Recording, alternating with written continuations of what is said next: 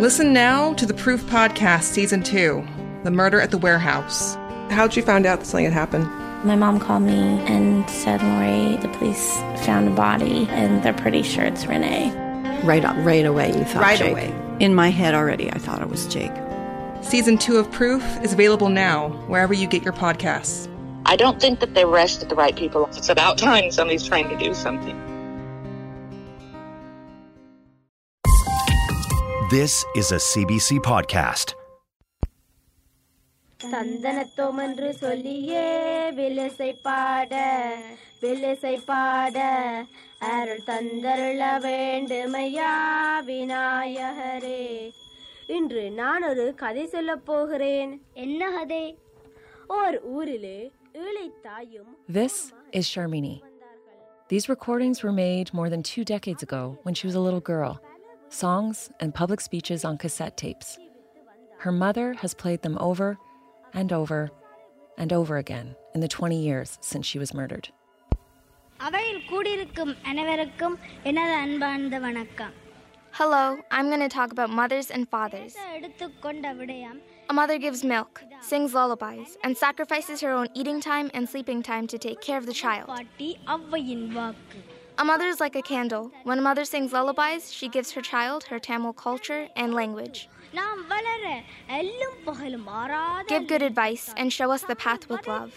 உம்மை இந்த உலகினில் காணவை Who else, other than a mother, could be more proud of a child's accomplishments? We என்னையோர் are Tamil. ஆலயம் We respect our அவள் உம்மை படைத்தாள் வாழ வைத்தாள் வாழ வழிகாட்டுகிறாள் எனவேதான் தாய் நீ திறந்த கோவிலில் என்கிறோம் இன்று பிறந்தறுதல்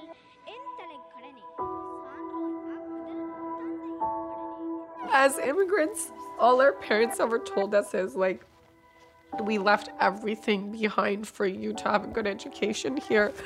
And for someone to leave their country to come here for to have a better life, and then for that to happen, like, it's probably like a parent's nightmare. And we talk about justice. Well, this time, unfortunately, it was never served. The interesting thing is, especially when you're dealing with a young person, is when you talk to the parents, they describe a person for you. When you talk to the teachers, they describe a person for you. When you talk to the friends, they describe a person for you. And they're three different people. But this was odd. You always got the same person with this. This is just a nice kid, hardworking, lots of fun, bright, funny, enjoyed life. I remember the last time I saw my sister. I was at home by myself with her, and my parents went there. She said, "Oh, I'm leaving for the job," so I, I walked outside the door with her, and then she got in. She left.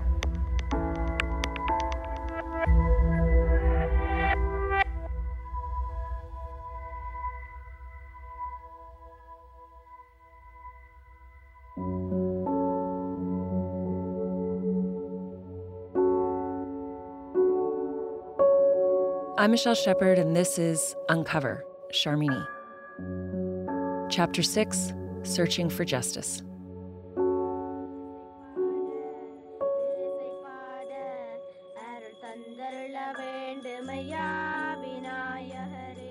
I've never heard Sharmini's voice before. It's hard to imagine covering any tragedy today and not finding some video or audio of the person, something posted online. We live public lives in a way we didn't 20 years ago. When I met Sharmini's brothers, they mentioned they had their sister's voice on these cassette tapes, and they kindly offered to share them.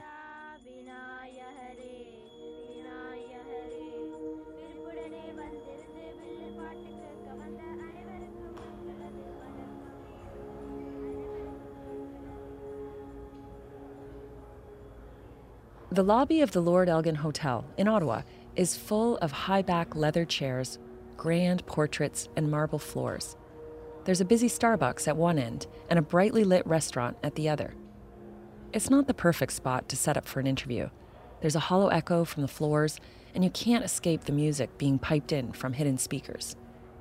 But it's a central place that makes most sense to meet Dinesh and Kathees. Want me to get us some coffees or something? I like Starbucks, right there. I can get something. What do you get? Let me no, let me get them. Um, what do you what do you drink? Over the years, I had stayed in touch with Sharmini's dad. We would email each other once in a while, and I still have some of our correspondence. Here's one from 2005. Hi, Miss Michelle, he wrote. She would have been 21 years old.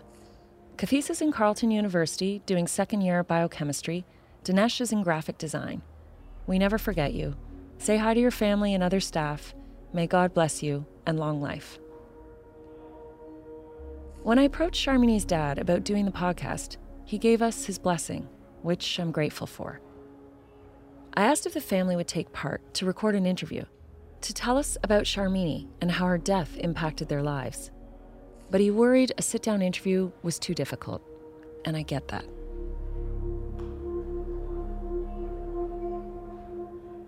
But after a few months, I got a text from Dinesh. He and his brother had changed their minds. The only thing that I really wanted to say was uh, the positives that I took out of it was that there was a lot of people that helped us. Um, the community came together, people came together. You know, people try to help, um, and I find that with generally with when bad things happen, people get together to help. So, which is really great. Both brothers are warm and gentle like their parents, and very close. In fact, they married sisters. They live near each other and they see their parents all the time. I mean, you know, and the other thing, like having this conversation, it makes me want to like go back and look at that stuff, look at the pictures. The brothers tell me they've never talked about Sharmini's death in this much detail before. And one of the things that like I've I don't know always kind of struggled with is like having kids and telling them that I had a sister at one point. So that's been like it's been weird. Kathees gave his daughter Sharmini as her middle name, and his four year old son is starting to ask about the girl in family photos that are all over his grandparents' house. A lot of the behavior, the attitude, I still remember. Um, and, uh, Dinesh tells me what he remembers about Sharmini. And just there's a like a strong attitude she has. Um, not not like when I say attitude, not like a negative thing, but a positive one, I would say. That's what I remember. Kathees and Sharmini were closer, and he remembers the two of them ganging up on their older brother. Actually, I was just telling my son a couple of weeks ago. I was like, "Oh, your your uncle is a bully," because because he would like take the TV remote and he would just change the channel to whatever he wanted, and so we would always like tag team against him. Um, I don't know. I mean, like we were young. She was young. She was a good sister. Both brothers have difficulty recalling that time in their lives. Dinesh was 17 when his sister disappeared. My biggest problem is just that a lot of the memory, I have no idea on the details, and uh, a lot of the things uh, I've forgotten or lost somewhere. Kathees was even younger, 13 when he lost Sharmini. Sitting across from him now, I can still see some of that little boy, the one who I watched sitting so quietly beside his sobbing mother. Yeah, definitely the same for me. I mean, I have, it's like a complete block. I don't remember almost anything from that time. Um, I have like a couple of like random, very specific memories. What are what are those that you do remember? Wow. I mean, I remember the last time I saw my sister. Um, I was at home by myself with her she said, oh, I'm leaving for the job. So I, I walked outside the door with her. She went to the elevator, she pressed the button. I stayed there talking to her. Um, and then she told me, like, she reminded me to do the laundry. And I just said, like, jokingly, as I always do, I just say, no, I'm not going to do it. And then she kind of, I don't know what she said, but and then uh, she got in, she left. So I remember that. Um, I remember, like, you know, during the time that she was missing, like every time we'd be driving somewhere or I'd be sitting in the car, I would look outside and I'd always like imagine, oh, you know, what if she was like, she was like right there, driving down the highway, and you'd look outside and you're like, oh, you know, what if she was like right there and like it's over, like, you know, and like that would happen over and over again. Um, and then the worst one was when I went to school. Like, I think I didn't go to school for a while. Eventually, Kathees did have to go back. So at that time, there was like a lot of people were um, collecting Pokemon cards, and that was like the big thing at the time. So I had Pokemon cards, and on the first day back, like my class had put together this like binder of Pokemon cards, yeah, that they had like all put together, and so it was like it was super nice. Coming home after school, that was like the day that we found out for sure that you know she was killed or that they had found her. Um, and uh, I remember just going in and in the hallway there was like lots of shoes and I remember walking in and the whole house was filled with people. And I remember that it was like probably the few memories. It's hard not to cry as he tells this story. Such a sweet gift from his class. A moment to be happy after four months of agony. You can picture him hugging that binder as he comes home to show his parents, only to see a hallway full of shoes and find out that his sister's remains have been found.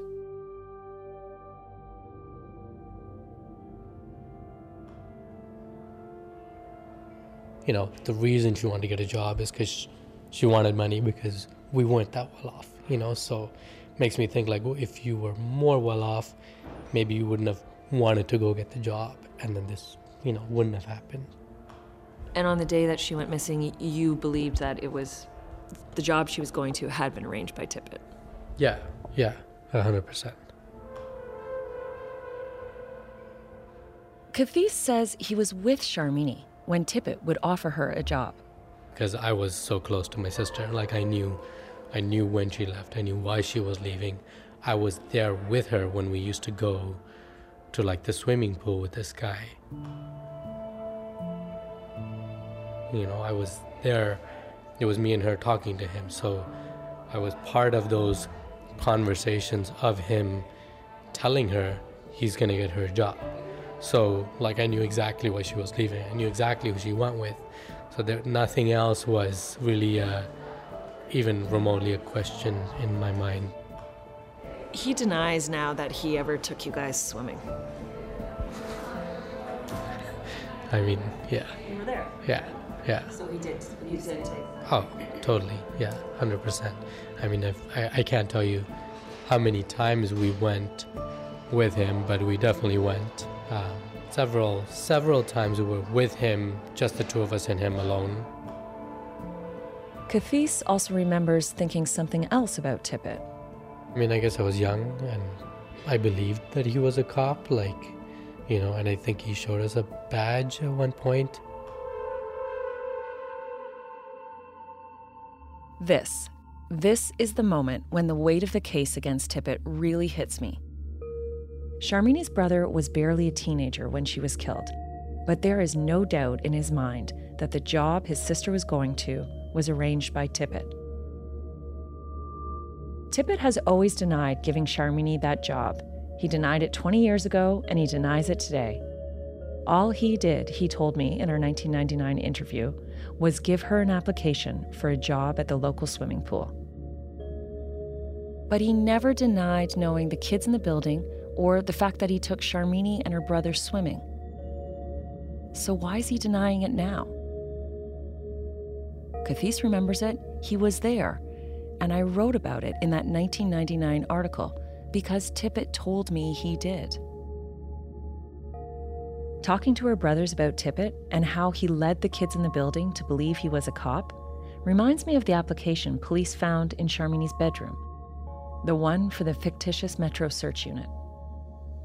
One of the things that we had, we had a uh, job application that was in her possession that we believe uh, Stanley gave her. I go back to the interviews I've had with Matt Crone, one of the lead detectives in Sharmini's case. We can't directly connect that to him. But it was, if you looked at the writing on it, you know, there's spelling mistakes, and it didn't, you know, it looked like a, a, a made up thing. And yeah, and it, and it looked like something that someone in grade four had made. There was something else Matt told us that at the time should have seemed more significant, but we got caught up with all the other details. So we, we gave it to the CFS and, and That's the Center of Forensic Sciences. more or less said, we don't know what we're looking for on this, but here are the circumstances. Just whatever you can do, whether it's the type of paper, the type of ink, the font, the whatever information that you can develop from this. And they couldn't do a lot for it. And unfortunately, um, what happened was they stored that in its uh, heat, that heat active paper, activated paper. I don't know what that is. It's um, they used to use it on uh, uh, on printers, where the, the the keys were actually heated, and when they strike, it's the heat of the key that turns the paper dark. So they stored that in a warm place, and the whole thing turned black. So unfortunately, we lost all of that evidence. Heat activated paper, or thermal paper. Historically, getting fingerprints from this type of paper was difficult because of its unique chemical makeup. But here's the sad part. In recent years, new methods have been developed which now make it possible to lift fingerprints off that type of paper. So, if the application had been preserved properly, maybe, just maybe, something could have been found. I phoned Matt again. That must have been obviously a mistake in how they stored it. I mean, they, they must have known that. This, Yes. Yeah. Okay.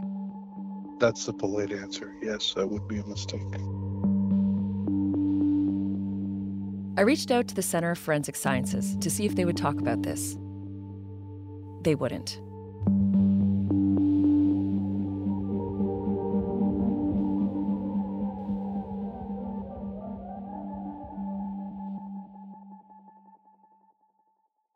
Back in 2020, the FBI claimed to have stopped a wild plot to kidnap the governor of Michigan. Thank you to the fearless FBI agents bringing these sick and depraved men to justice. The key to the investigation was an FBI informant whose recordings have never been heard by the public until now. This is about pointing rifles at politicians and squeezing the trigger. From Campside Media and Sony Music Entertainment, it's Chameleon, the Michigan Plot. Out now, wherever you get your podcasts.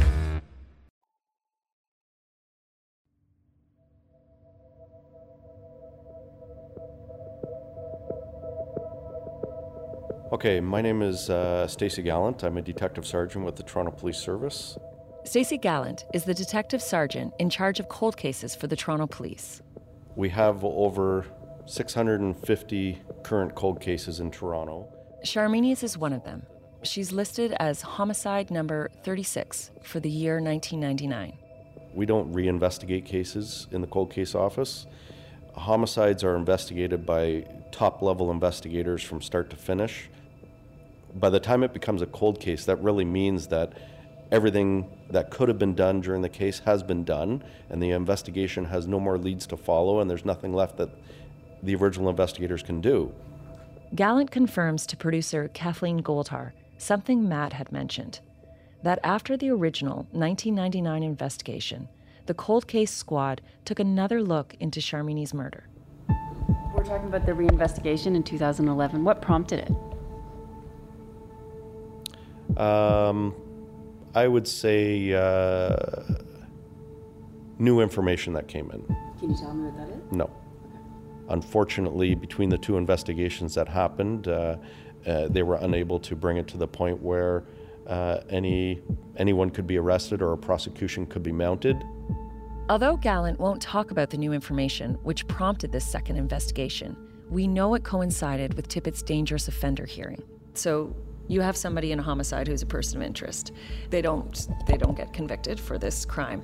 They go on and commit a whole bunch of other crimes that have very similar um, s- similar details to the one you're looking at. Can that be used to put a case forward to the Crown saying, Well, similar fact evidence can be used in certain circumstances, but I don't think that in and of itself is enough to mount a prosecution against someone that's going to lead to conviction in court. But if you were so close in, with the original homicide investigation, you had so much circumstantial evidence, and now you have this, could it be enough to hypothetically tip it over? That's not my call. That's up to the Crown's office. That's up to, uh, you know, a judge to decide. Um, you know, if I think you need more than circumstantial evidence, you need more than similar fact evidence. It, you know, without some direct evidence, uh, it's very, very difficult to uh, convict someone uh, of a murder.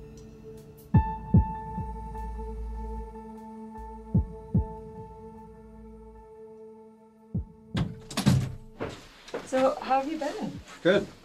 It's been a, a long time. Well, I retired 10 years ago, but I didn't really retire. Right. Paul Culver spent many years, decades actually, prosecuting some of Canada's most infamous murder cases. I was uh, uh, employed as a Crown Attorney in Toronto for 35 years. And uh, over the course of that time, I did, I think, 38 murder trials and uh, everything else related to criminal law and oversaw an office of uh, 105 assistant crowns. We know police believe it was Tippett who killed Sharmini, but it's the Crown Attorney, Canada's prosecutor, who advises police on whether there's enough evidence to bring someone to trial. And then, of course, it's up to a judge or a jury to decide if he's guilty. I think I told you I had no personal involvement in this case. I walk Paul through Sharmini's case. At the time, what we knew was that Sharmini disappeared. She was on her way to a job. What we know from the witnesses we've tracked down. And I described Detective Matt Crone's theory. And the theory was whoever had offered her this job, who they believed was Stanley Tippett, um, had offered this as some sort of, you know, ruse. This kind and why Matt thinks Tippett was the one who killed her. If you were the crown at the time, what would you say you needed that they didn't have? Or, having described that, do you think, eh, I might have risked it. I might have, I might have gone for it. Well, the test for laying a charge is reasonable prospect of conviction. The test for finding someone guilty is proof beyond a reasonable doubt. And somewhere in between, you have to weigh what are the consequences of laying the charge and taking it through to trial. So, without knowing all the details, there must have been something here that was missing. Tippett could account for his whereabouts for most of the day Sharmini disappeared, except for about two hours when he said his car overheated and he took a break from cutting lawns to let it cool. I think the big holes in the case were that nobody saw them together that day. No one could actually place them together. And then the lack of forensic evidence because right. it was her remains were found four months later. It was a really hot summer. It was near a coyote's den, so there's very little that was left. Would that those two factors alone be enough to say there's no reasonable prospect of conviction? They could be. Circumstantial cases are, are like putting a puzzle together. You have to ha- get all the pieces, and if the part in the middle is missing, then that is a problem with your proof beyond a reasonable doubt. So in this case, I would think that there was a missing link that just uh, made the police and the Crown at that time not want to pr- proceed.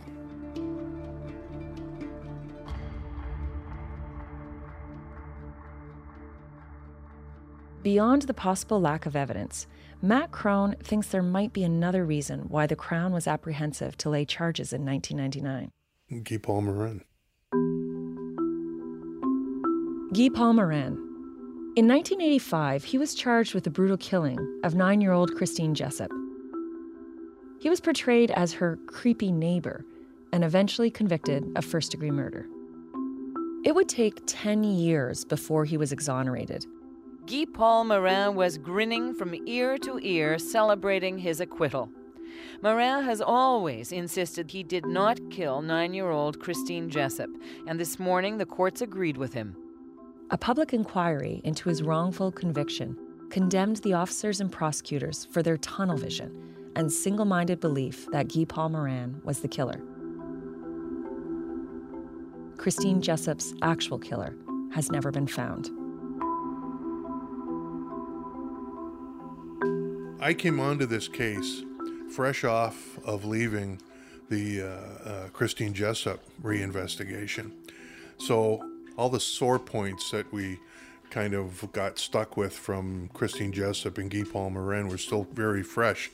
So quite frequently, when we started the investigation, you know, we'd ask the team like, "Is there any other explanation? Are there any other suspects? Or you know, should we be looking at an alternative theory? Should we be thinking of something else?" And the responses I'd get were like blank looks going, What are you, stupid? And and it was it, it was kind of overwhelmingly all roads led back to Stan. So you go through all this, and now you have a case where you're worried you have perhaps the same tunnel vision. And is Stanley Tippett the Guy Palmer Paul Morin? Like, how does that impact you, or how did it impact you at the time? Well, we knew that that um, if we were going to put ourselves into a position where we could prosecute Stanley Tippett for this, that the evidence we had to have had to be that good, that compelling. The problems we had with that was there was no physical evidence. It just wasn't there.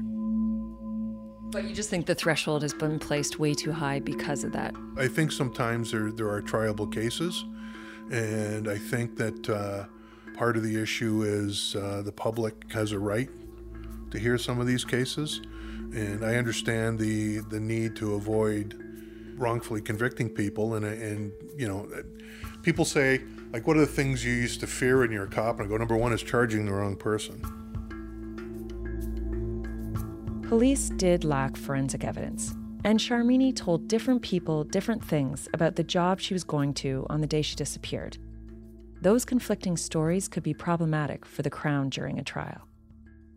And we don't know of anybody who said they saw Sharmini and Tippett together on the day she disappeared. But still, even with these holes, the investigating officers felt they had a strong enough case and brought an extensive file to prosecutors.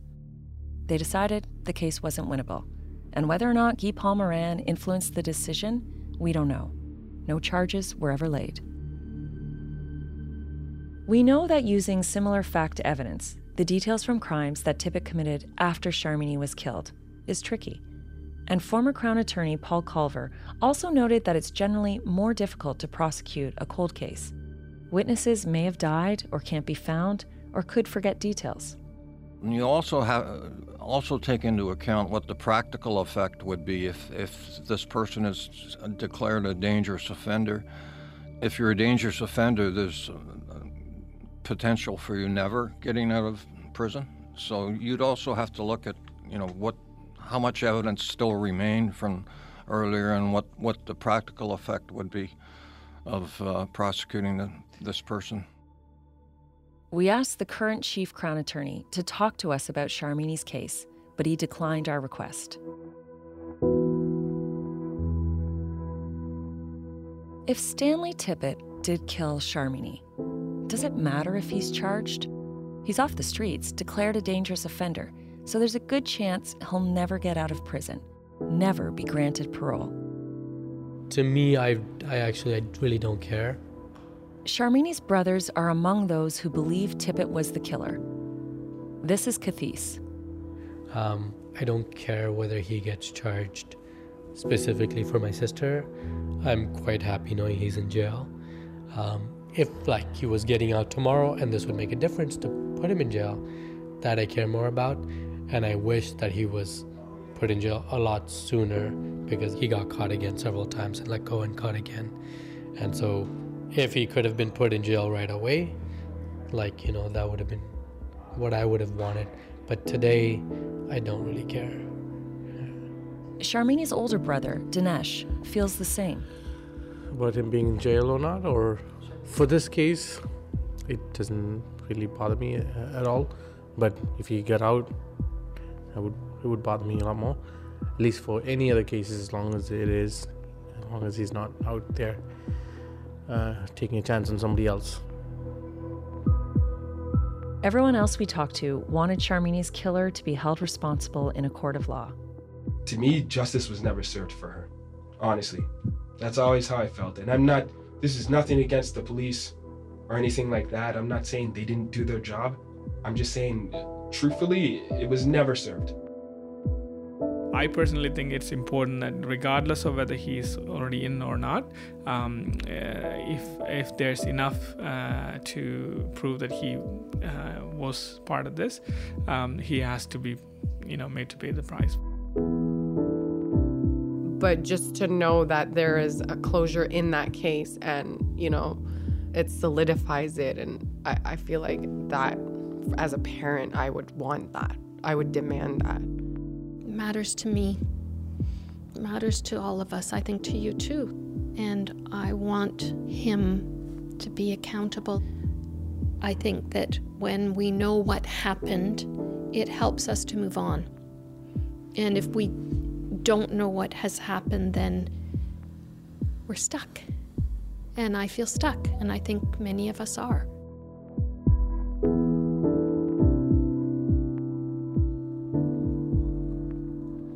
Matt Crone, who tried for so many years to build a case against Tippett, has also had a hard time letting go.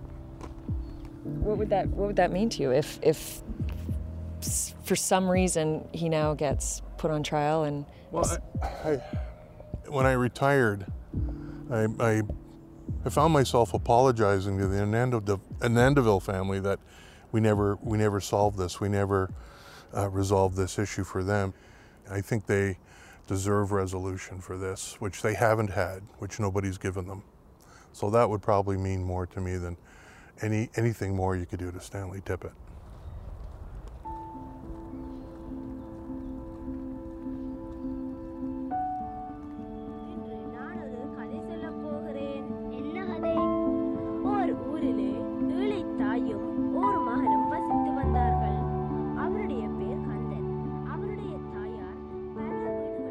We called this podcast Sharmini because we wanted to honor her memory. I know so much more about her today. Victims tend to be lionized in public, no matter their background. But everyone, everyone we talked to, had only beautiful memories of Sharmini. By all accounts, she really was a sweet, smart kid. Months before we started writing this podcast, I met with Sharmini's father in Ottawa. I couldn't believe how little he had changed. He was as warm and open as he was two decades ago.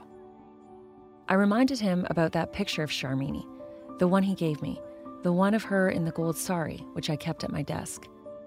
And I told him about Tippett and how the article I wrote in 1999 had stuck with me. It was such an unfinished story. He responded with his thoughts on reincarnation that justice doesn't always come right away. I'm really happy to see that he's at peace, as much as you can be when you lose a child. I think, like Matt Crone, I just wanted to give Sharmini's family some sort of ending to this horrible chapter in their lives. Maybe there isn't one.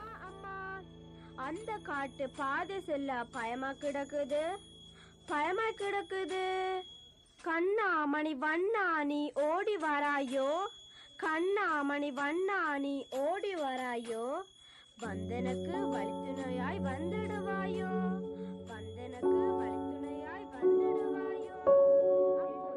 Uncover Sharmini is written and produced by myself, Michelle Shepard, and Kathleen Goldhar. Our associate producer is Alina Ghosh. Our audio producer is Mitchell Stewart. Our digital producer is Judy Z Gu. Chris Oak is our story editor. Our video producer is Evan Agard. Transcripts by Rasha Shahada, Varad Mehta, and Carol Park. Translations done by Kirthana Sasithuran. Our senior producer of CBC Podcasts is Tanya Springer, and the executive producer is Arif Noorani.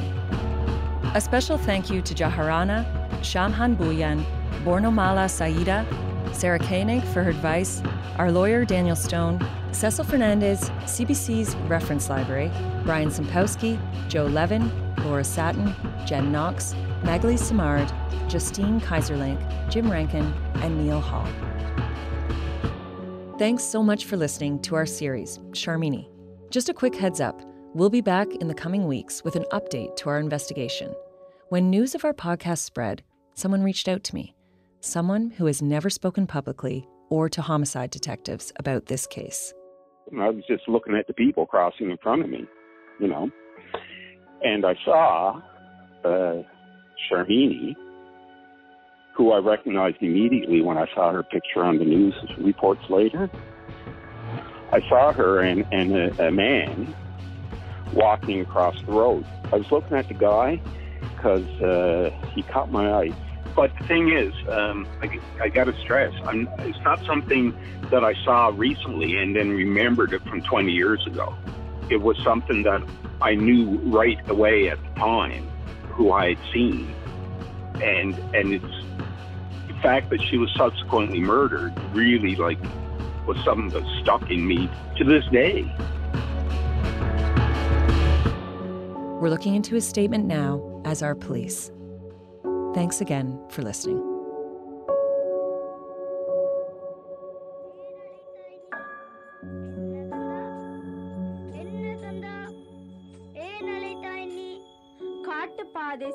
செல்ல எனக்கு பயமாயிருக்குது பயமாயிருக்குது என்னோடு வழித்துணையாய் வந்துடுவாயோ என்னோடு வழித்துணையாய் வந்துடுவாயோ எங்கள் பள்ளி கூடத்திலே விழா நடக்குது. For more CBC podcasts, go to cbc.ca slash podcasts.